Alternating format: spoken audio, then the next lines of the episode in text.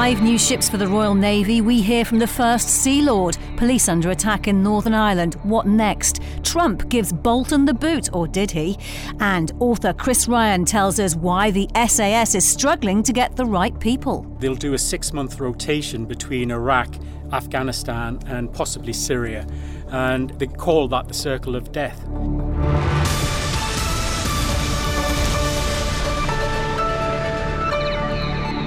The engineering giant Babcock has been named the preferred bidder for the £1.3 billion contract to build a new fleet of Royal Navy frigates.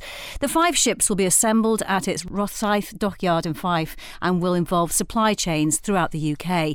More than 2,500 jobs across the UK are expected to be supported as a result of the Type 31 programme, including 150 jobs for new technical apprenticeships. Well, Laura Macon Isherwood has been speaking to the first Sea Lord, Admiral Tony Radakin. So I'm delighted with today's announcement. For the Royal Navy, it means five new frigates. We get those so that the first one is in the water in 2023 and all five by the end of 2028. And we badly need these ships because they are going to replace some of our older Type 23s. And what we're getting is a big, proven, uh, fantastic frigate which has adaptability at the very core. And that's what excites me. We're going to get ships that are going to be reliable, proven technology, but also with the ability to host UUVs, so unmanned underwater vehicles, UAVs, drones, and allow us to accept some of the most exciting things with technology and have them in a brand new frigate.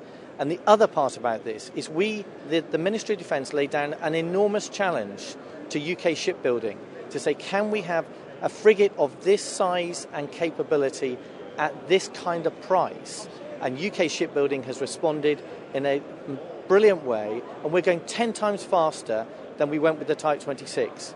So not only is it a good price, it's actually coming in at real pace, and that's part of the excitement about this. I imagine that's going to be received quite well then, that kind of pace, and like you say, bringing it back into British uh, shipyards, docks. Yeah. Because there has been a lot of criticism, hasn't there, about who's building our ships and where the cash is going. So I think there's been some criticism, uh, but not around warships. The government's policy is very, very clear. If we're building warships, they will be built in the UK. There's a broader debate about some of our support shipping, but this is a warship the warships are going to be built in the UK. This is fantastic for the Royal Navy. This is fantastic for UK shipbuilding. The first Sea Lord there. Well, our defence analyst Christopher Lee is here. All good news then, Christopher? Yeah, I mean, there's a, ship called the Type uh, uh, 23 a frigate. And that's the one that you see at a moment out in the Gulf looking after tankers and things like this. A general purpose frigate. One that doesn't have to be state of the art, but the ship itself is. And you can improve on it you know, as you see something that's worth buying, you get you buy it, strap it on, see if it works, etc. And so that's what it's replacing. This, which is this, this, Type 23. That's very good. The first one in the water, he says, in uh, in 2023. Um, that doesn't mean to say it's it's it's operational in 2023. You can bung another three years on top of that. They say we're going to put each one will cost 250 millions. Well, I've never seen any figure put out for a ship build that that, that, that runs the same thing. The point is, it's not going to replace, as he seems to suggest, uh, the t- all the Type 23s. The 13 Type 23s, and they're actually being withdrawn from service because they're old. Simple as that, need mm. replacing. Um, and you're only getting five of these. And eventually, if you're going to run the sort of navy that he has always said you need to run, uh, then you're going to need more of these. And that's what we've got to wait for maybe the next defence review. And we hear today the Defence Secretary Ben Wallace has been appointed as the government's shipbuilding czar. What does that mean? It means absolutely not. Well, it means that he is he is responsible for shipbuilding to get shipbuilding going in this country. One of the problems the why we've only got the got the uh, solution today who's going to build this that Babcock's are going to build it is none of the shipyards preferred bidder we're told. Preferred bidder. Yeah uh, none of the none of the ship uh, building companies wanted to do this job because they haven't got the capacity because they got the pas- capacity they've just done the uh, the aircraft carriers and then the Type 26s that he mentions which are the anti-submarine warfare far more sophisticated ships. And so that's been very difficult. The other two companies have been going uh, building a vessel uh, based on one that's in South Africa, another one which is a Danish ship, and the Navy really didn't want that to happen. What we've got here is a thing called an Arrowhead class, which is already a, a, design which is actually which is actually really good. The alternative was a thing called the Leander, which is an old, old, old famous design of, of, of frigates. The important bit that you have to consider is size of the ship, say five, six thousand tons. What can you do with a ship five, six thousand tons? Well, the first thing you can probably do is to put two helicopters on board. If you put two helicopters on board, you've got a bit more space because you'll need 120 techies to actually keep the things flying, etc. And that becomes very important. It's a different type of uh, and working unmanned ship. underwater vehicles you mentioned as well. But the thing about the, the Secretary of State, Ben Wallace, uh, the government sees this as a bigger thing than just building a couple of frigates. The government sees this as saying, let's revitalize Britain's shipbuilding capability, their yards. Places in, in, in you know, on the Clyde, for example, Ferguson's as mm. well as the Babcock and the BAE uh, systems. But also start thinking, can we, as a consequence of this, start selling more yeah. types of ships abroad, like tugs, mm. like like like cruise ships or whatever. And, and, that's and that's and that's his job. And we'll look forward to seeing exactly what's happening in 2023. Uh, now, police chiefs in Northern Ireland say a bomb in Londonderry was built with the aim of killing police officers. The device was in an advanced state of readiness when it was found during a security search targeting the new IRA in the Creggan estate on Monday. The police service of Northern Ireland say they have noticed a change of tempo in dissident activity in recent months. Well, Mark Lindsay is the chairman of the Police Federation of Northern Ireland and joins us now. Mark Lindsay, thanks for your time today. Why are these attacks uh, targeting the P- PSNI happening right now? Well, I think there's a, a number of reasons. Um, I think uh, first and foremost that uh, we have a young group of, of people coming through, led by uh, probably older, more sinister elements who, who, who, are quite prepared to, to carry on uh, with the indoctrination of young people and taken towards a political ideal. Now, I think the, the timing uh, isn't lost on anyone. I think probably not so much due to Brexit. I think it's more to do with the fact that for the past two and a half years, we've had no political direction or leadership in Northern Ireland. We've had no uh, executive in place. And in that vacuum, these people start to have their voices heard. What have you noticed since you've been in post? Well, I've noticed very, very clearly over the over the past number of years that uh, very, very uh, random attacks, and you know we can never really be off guard because we we have operated under the severe terrorist threat uh, since 2009. So that means that an attack is highly likely, and we haven't moved away from that. Why was there such a big raid on Creggan, Christopher? Well, it's a it's an area where where, where it, it, it's very sensitive, very susceptible to this rage. 80 police officers are involved in, in, in this. And you, you where you've got a contingent of, of dissidents, for example, they don't they tend not to move from, uh, from their own patches. Mm. Oh, you, are back now, Mark Lindsay. Sorry, we lost you there briefly. Uh, just tell us a bit more about who you believe is behind the attacks on police and the planned attacks on police. Well, I've no doubt that uh, it's a new IRA who are who are really um, uh, gathered together probably of of some newer elements, but I think driven by uh, older elements from uh, the more mainstream uh, old IRA type groupings who were dissatisfied with the direction of, of Sinn Féin, who were who were dissatisfied with uh, the political and the political direction that was taken post the Good Friday Agreement. So really, what they've done is resurrected their old capabilities, their old techniques, and they're now passing these on to a new generation. Mm, and how are police officers actually handling this? Because I understand that parts, well, the Creggan now is pretty much a no-go area for the police. Well, there's no, there's, I have to say, there is no, there's no areas that are no-go areas. There's areas where um, as we have always had to do, uh, make a very considered uh, assessment before we respond or before we patrol in them. So um, the police officers who are come under attack, they, the areas like the Creggan um, is, is, an area where there is a, a, number of these people operating, and I think it's disappointing for the good people, for the thousands of good people who live in those areas, that they're actually being held to ransom by a very, very small number of people who are determined uh, not only to uh, to put the community's lives at risk, but to murder police officers. Mm, how do you defeat this kind of insurgency? What, what's the solution? Is it troops back on the street, special forces, more intrusive intelligence, or do you go for the individuals? That's a very good question. I'm sure you get a, a, broad, a broad spectrum of people answering uh, answering that. Uh, but I, I, have seen, uh, you know, certainly uh, from my 32 years in the police, I think we've moved to a different place. I think to, to, to bring the military back would be a massive retrograde step, um, and we, we, we think we can we can move forward without that. However, what we do need, need significant investment in policing. We have seen uh, policing in Northern Ireland subjected to the to similar cuts uh, as they've had across the rest of the United Kingdom.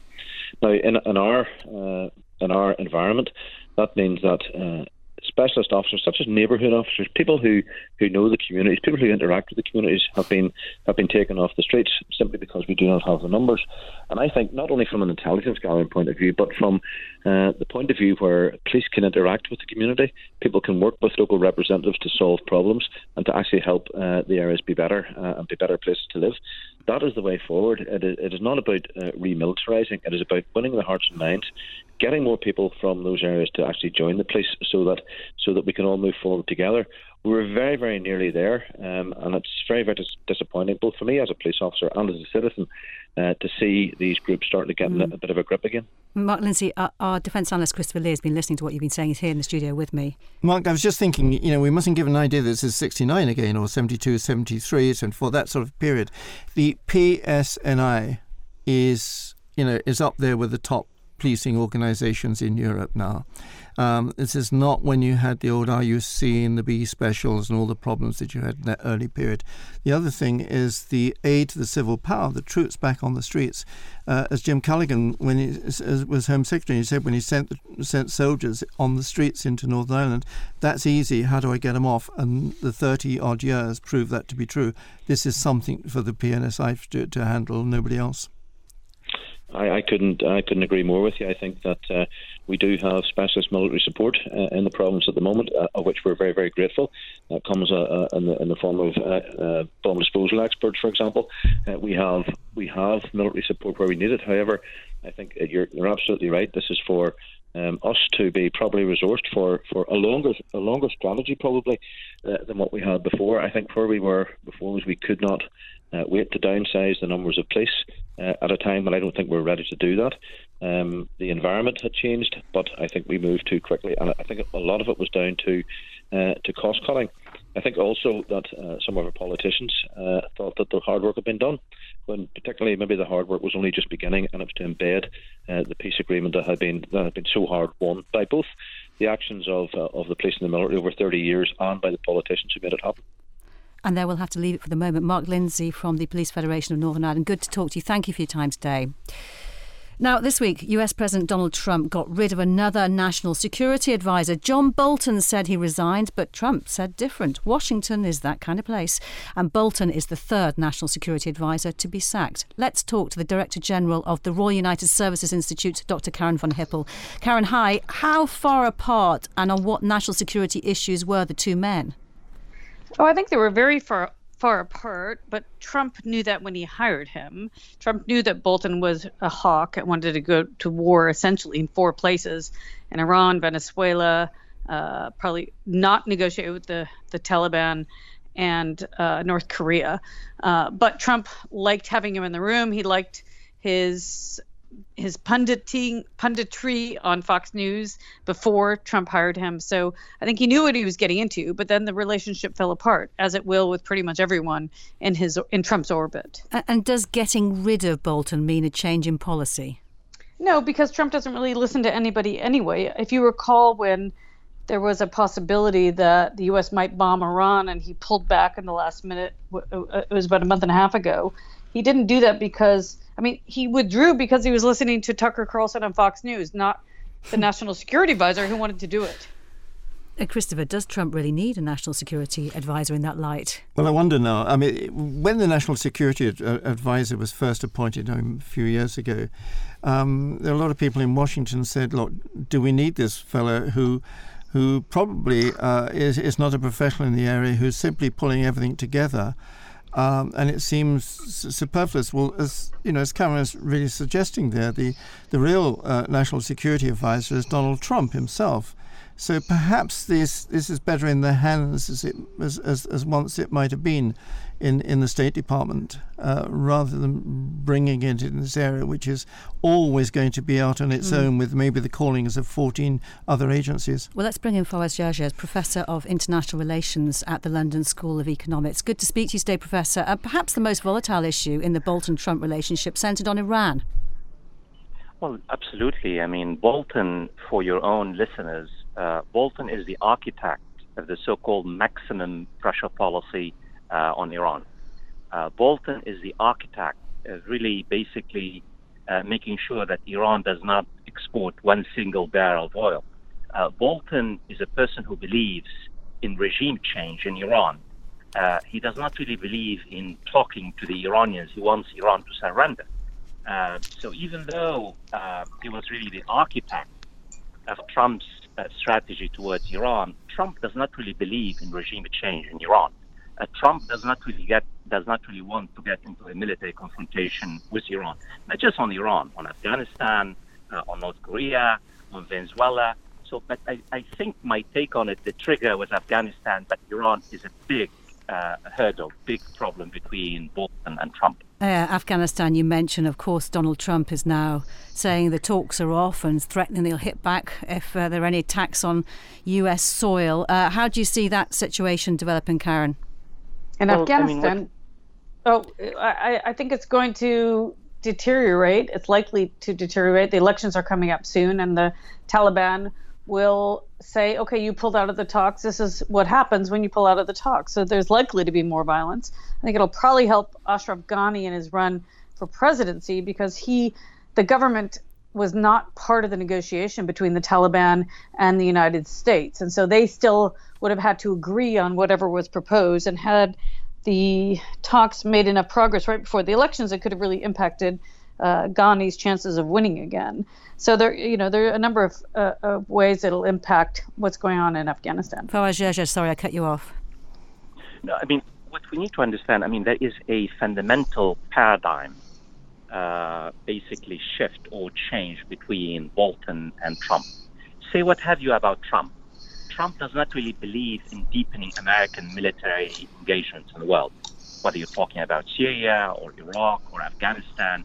Uh, Trump does not really want to make any strategic investment militarily or uh, uh, diplomatically in the world, where Bolton believes in projecting American military might. He believes in deploying American military might. And finally, uh, I mean, Trump came to believe that Bolton not only he does not really represent his uh, worldview, but uh, Bolton could really basically trip Trump into a military confrontation, um, either in North Korea or uh, Iran or somewhere else. Christopher Lee, on the subject of Iran, how likely is, is a meeting that's been talked about between uh, the US and Iran at the UN General Assembly meeting next week? Well, you can always get meetings in, in margins and never, never, never sort of uh, uh, set those things aside. But I think this whole thing with Iran is it, it, it's, it's just a slightly larger picture. Um, whatever the relationship between uh, America, let's say, and Iran, we then, when we get to discuss it, you find that because of the um, conf- conflicts between uh, Muslim um, uh, peoples, Shia and Sunni, for example, um, Iran also involves the conflicts in Yemen, the political conflict with Israel, as well as the military potential, uh, with Saudi Arabia, uh, with Iraq, and with Syria, and with Israel. Now, this is particularly important to remember. It is not simply Iran and will they or will they not build uh, uh nuclear, nuclear, nuclear warheads. Karen von Hippel, um, go on. Well, I was just going to say about uh, the Rouhani meeting. I think Trump, I think Trump is very interested in uh, redoing the JCPOA. I wonder if Fawaz would agree with me, but I have a feeling Trump doesn't actually care that much.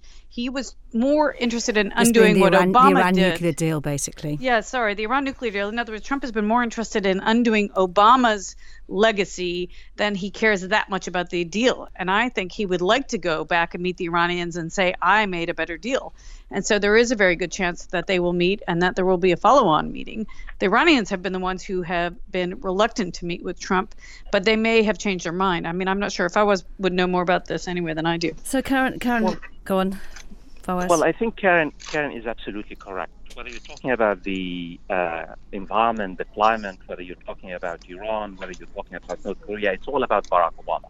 He was really trying to get rid of the Obama legacy. But the question of Iran is extremely, extremely complex, um, as uh, you know your, your other guest uh, correctly said. It's not just about the nuclear deal. It's about Iran's uh, military and political engagement in Iraq, in Syria, in Lebanon, uh, in Yemen. The big point here, final point, what we need to understand when we, what, when we're talking about uh, Donald Trump foreign policy, it's dysfunctional, it's chaotic, it's all personalized. You do not know. I mean, I, can anyone really predict or even really make a definite definitive statement about what's the, really the strategic posture or worldview of Donald Trump? We just can't. Can anyone who's listening now? I don't suppose so. Karen? No, he doesn't. He doesn't have a strategic bone in his body, and he's not really. He, even if he, he knows where he eventually wants to get, he doesn't know how to get there, and he doesn't know how to lead a team to get there because he wants to do it all himself, and so his entire team doesn't know how to push for what he wants because he can't fully articulate what he wants, and he doesn't like people being too far ahead of him on any issue. So he contradicts his team all the time too. So we're absolutely kept in the dark. What does he want on North Korea? What does he want on China? We don't even know. He's in the middle of a, a huge trade war with China. We don't really know how he defines success. But we know we know one thing. It's all about Donald Trump. It's all about yes. his domestic base of support. It's all about electoral politics. I mean, in, in a way, really, Donald Trump is there is one particular worldview and that's America's first and his social base of support in the United States, and the second presidential term that's coming up very soon. You also get to the point where, about that so-called meeting with in Camp David with Taliban, um, when you start to see an image, and that is that Trump says we're going to have a meeting with Taliban, and they're not going to have a meeting with Taliban, and nobody's organised a meeting with Taliban. And then they say, well, look, we better put together a meeting with Taliban. Now, that's how rickety uh, uh, uh tweeting foreign policy gets. So, Karen, um, just to come back to the, the thought of the National Security Advisor, who mm-hmm. do you think the replacement will be? And after all we've just heard about Donald Trump, does it really matter who that person is anyway? Yeah, exactly. That is the important point. It doesn't matter. He thinks he's his best advisor. So he'll bring somebody in, and that person won't last very long either, unless they're like Pompeo and spend all their time trying to become the Trump whisperer and never go against the boss. Could he double job Mike Pompeo?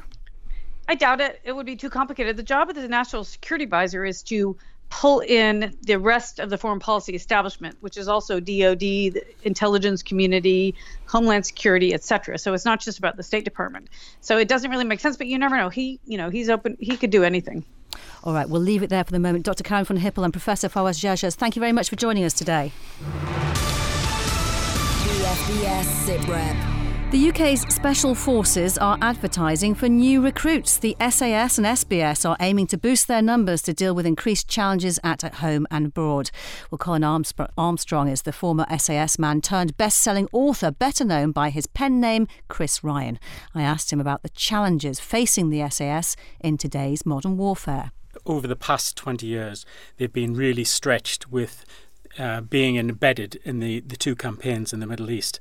Um, the regiment obviously has a role back in the UK, um, working with the Met um, on the anti terrorist side. Um, I don't believe that the regiment is any bigger than it, it was in the 80s, but um, what they have now is SFSG, um, the um, Special Forces Support Group, which actually shrouds them and it takes a load off the regiment in terms of commitment. If you if you look at the regiment as the tip of the spear, then you have their support group, which can help them go on to target. I know the, the regiment have had a problem with recruiting because since the 80s, the our military has has shrunken by 50%. So that means there's less guys, you know, that will apply for selection. Mm. And it's, I guess it's the same for the SBS as well. Yeah, so we, we have these adverts in places like Soldier magazine. Is it a good way to go about recruiting for special oh, forces? Yeah, I think absolutely. Um, communicate. I mean, eight, first of all, 18 SIGs, uh, UKSF, are the largest regiment in the British Army. Now, they're looking for communicators, uh, which is a skill within itself. Um, and it's it's probably just an indication of the shortages of manpower um, in in the military. Mm. In your book, uh, in your novels, you paint very romantic, you could say, pictures of SAS soldiers, burly, brave heroes facing ruthless enemies, soldiers challenging authority, prepared to operate outside the rules, potentially. Um, but the reality is very different, isn't it? Um, well, I, no, I, would say it, it, isn't actually. Um, these guys now are, are door kickers and um, they're flying in nightly in the Middle East. Uh, I know there's a squadron operating there. Uh, they're going out doing jobs, taking out high value targets, coming back, and then, you know, they'll do a six month rotation between Iraq, Afghanistan, and possibly Syria. And they call that the circle of death. I mean, these guys are, are committed soldiers. Um, you know, and their workload is is absolutely horrendous. But I suppose what I mean is that the rules of engagement are very precise and presumably specific to each mission. Is that right? Yes, absolutely. Um, they well. Yes, they have to be. um, no, well, let's not get into that. Um, where where they have to be precise is when they're working on the mainland um, with the police on any incident that is terror based. So, your storyline is about the hunt for an operative thought to have gone rogue and on a killing spree against his former comrades. Do SAS soldiers really turn rogue, in your experience? No, it's in terms of the novel. Uh, what what the outline of the of the novel is that um, there is a British um, Muslim soldier who joins one para, which is the SF support group, and he's quite a capable soldier, and he's identified by the security services to be brought in to be part of a an undercover operation. So there's a number of SAS soldiers that run these training teams uh, in reality, and uh, basically uh, they train this guy and then they orchestrate his departure from the army, i.e., getting kicked out. And he is then left out to dry in the hope that he will be contacted by a fundamentalist group and then taken out to fight for ISIS. And as the story unfolds, we are, we see that he's passing on through a handler um, high grade intelligence, and several attacks on the British mainland are, uh, are, are, are basically stopped. The MOD never comments on Special Forces operations. Do you think it's time for them to be explained to the public, though? Not really. Um, it, in time, it will come out, you know, w- what they were doing, but they still have to have that veil of secrecy. Um, around these these operations. And Chris Ryan's book Black Ops is out now. Uh, Chris, let's uh, go back to the top of the programme where we started with the announcements of the Type 31 and the uh, proposed contract, well, the preferred bidder going to Babcock. Uh, the Royal Navy sorted? It's sort of, isn't it? It's the shape there. We've got talk about the Type 26 frigate, and that is the anti submarine warfare frigate, uh, and which is very sophisticated. We've got the Type 45 which is the best air defense destroyer in in the world probably at the moment, uh, will have the five Type 31s, which is the mini size of the package. In the end, the Navy has been looking to get about 19, 20 surface ships like that. Uh, the, the, top of their top of their field, and also probably uh, about all the Navy can actually man because the Navy's got a problem about finding people to drive these ships as well. And so you've got an idea of what the ship, the Navy looks like. Now, what is it going to be asked to do with these ships? They can't just wander around the Gulf of Hormuz and justify themselves, or put two of them into into the Bahamas to help out with a, a hurricane rescue. So it's interesting. The Navy is going to start rethinking itself to be a force projection organization. Two carriers, one at sea at any one time. That's force projection on a major scale. Oh, that's all we have time for today. My thanks to all of our guests. If you'd like to join the conversation, you can tweet us at BFBS SITREP. If you've joined us halfway through, subscribe to the podcast so you never miss an episode. I'm Kate Chabot. Thanks for listening. Bye bye.